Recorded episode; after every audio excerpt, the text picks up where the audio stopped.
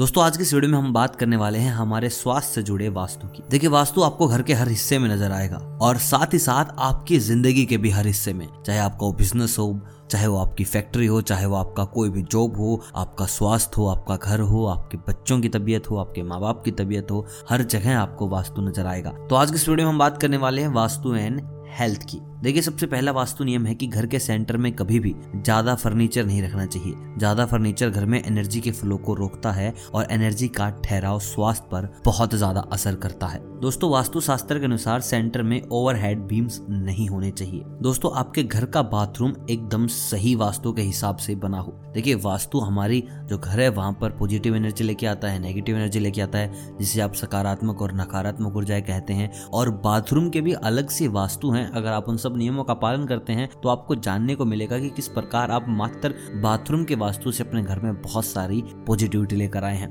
दोस्तों, अगर आपके घर में रसोई है तो वो घर के बाथरूम और रसोई बिल्कुल एक सामने ना हो, यानी कि रसोई के दरवाजे के सामने बाथरूम का दरवाज़ा। अगर आप ऐसा करते हैं तो आपके स्वास्थ्य पर खराब असर पड़ेगा। वास्तु शास्त्र के अनुसार बेडरूम और बेड की जगह सही होनी चाहिए। गलत तरीके में सोने की वजह से हेल्थ पर बहुत ज़्यादा बुरा असर पड़ता है। दोस्तों, घर के सेंटर में ज़्यादा पिलर्स भी नहीं होने चाहिए। कुछ लोग घर में ज़्यादा डेकोरेशन के चक्कर में बीच में पिलर्स करवा लेते हैं। मैं आपको बता दूँ, पहले की वीडियो मैंने बताया है, आप साज सज्जा के चलते घर के वास्तु के साथ बिल्कुल भी खिलवाड़ मत कीजिए, क्योंकि वास्तु आपकी हर जगह मदद करता है, वास्तु आपको ज़ीरो से हीरो बनाता है। अगर वास्तु का सही तरीके से उपयोग नहीं किया गया तो ये वास्तु ही है जो आपको हीरो से ज़ीरो भी बना देगा। दोस्तों, साथ ही साथ आपको ख्याल रखना है कि घर के मेन गेट और बाउंड्री वॉल की हाइट एकदम सेम नहीं होनी चाहिए। उन दोनों के बीच में डिफरेंस होना चाहिए। दोस्तों, हनुमान जी को स्वास्थ्य का सोमी माना जाता है। इसलिए आपके घर में हनुमान जी की तस्वीर हमेशा होनी चाहिए, ताकि घर में रहने वालों की सेहत बनी रहे। अगर घर में कोई बीमार हो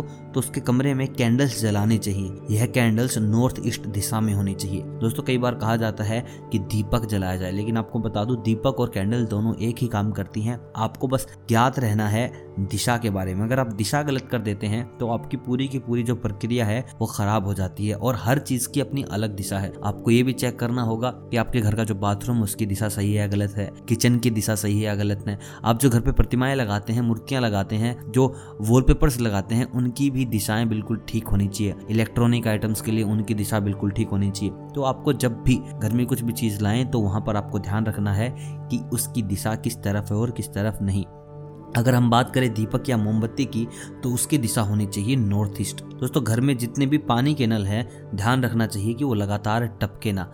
दोस्तों, आपके घर में जितनी भी छोटी छोटी प्रॉब्लम्स है, यही चीज़ें आगे चलकर बड़ी बीमारी बन जाती हैं। अगर किसी के घर में नल टपकता है तो मान लीजिए उस घर के जो बुज़ुर्ग हैं, वो परेशान रहेंगे, साथ ही साथ मनी का भी फ्लो रुक जाएगा। देखिए, जिस तरीके से पानी बहता है रिस रिस के उसी तरीके से पैसा भी हाथों से निकल जाता है। फिर आप कहते हैं कि सब कुछ करते हुए भी हमारे साथ कुछ अच्छा नहीं हो रहा, भगवान हमसे नाराज़ है, न जाने हमने क्या गलती कर दी, इतनी मेहनत करने के बावजूद भी हमें कोई फल नहीं मिलता। ये सारा का सारा काम झाम होता है आपके गलत वास्तु के चक्कर में। दोस्तों, सीढ़ियों के नीचे जो जगह बनाई जाती है, उसको कभी भी स्टोर रूम या फिर बाथरूम की तरह इस्तेमाल नहीं करना चाहिए। आप इस चीज़ पर अच्छे से सोच समझ कर ही फैसला लीजिए। कई बार क्या होता है ना, घर में स्पेस कम होता है। खासकर आपको ज़्यादातर चीज़ें शहरों में ज़्यादा नज़र आएँगी। आपको देखिएगा कि हाँ थोड़ा बहुत स्पेस है, यहाँ पर हम मैनेज कर सकते हैं। तो क्यों ना यहाँ पर बाथरूम बनाया जाए। लोग यहाँ पर वन बी में रहते हैं, तीन तीन, चार चार, पाँच पाँच लोग two B H K three B H K तो आपको यहाँ पर इस चीज़ का समाधान करना होगा।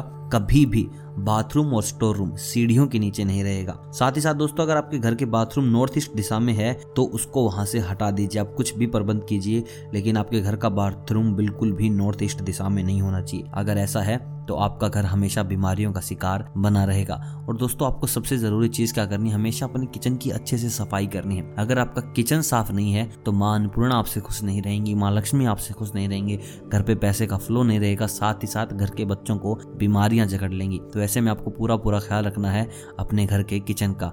और साथ ही साथ बताए गए बाकी वास्तु के नियमों को आपको अच्छे से करना है पालन। अगर आप इन नियमों का अच्छे से पालन कर लेते हैं तो घर के बुज़ुर्ग, आप और बच्चे कभी भी किसी की बीमारी के चकड़ में नहीं आएँगे। तो दोस्तों, ये थे वो वास्तु। अगर आप अपनी ज़िंदगी में डालते हैं तो आपको ज़रूर इन सब के फ़ायदे मिलेंगे। वीडियो अगर आपको पसंद आए तो वीडियो को कीजिएगा लाइक और अगर चैनल पे नए हैं तो चैनल को कीजिएगा सब्सक्राइब। मैं मिलता हूँ आपसे बहुत जल्द वास्तु के कुछ नए नुस्खों के साथ। तब तक आप सभी को अलविदा।